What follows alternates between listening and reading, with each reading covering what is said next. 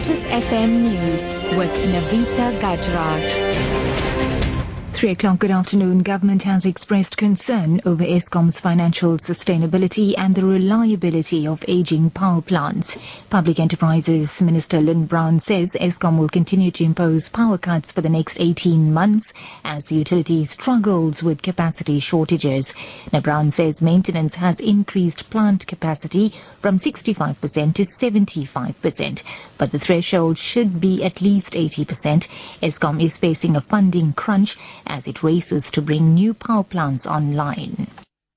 Eskom has meanwhile announced it will implement stage 2 load shedding from 5 o'clock until 10 o'clock this evening. The announcement came after Eskom stopped load shedding at midday.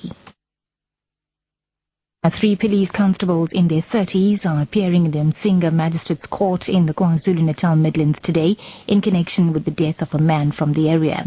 They were arrested by the Independent Police Investigative Directorate at Nhlashleni Police Station.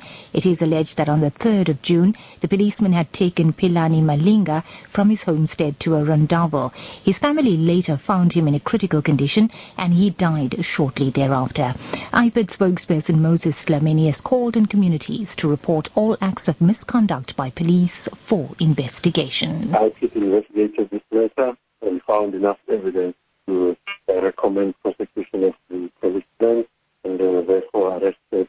People think that the, the, these incidents or experience them, obviously they must bear report so that investigation can take place. Um, the IPID will investigate and with our mandate uh, to investigate uh, matter.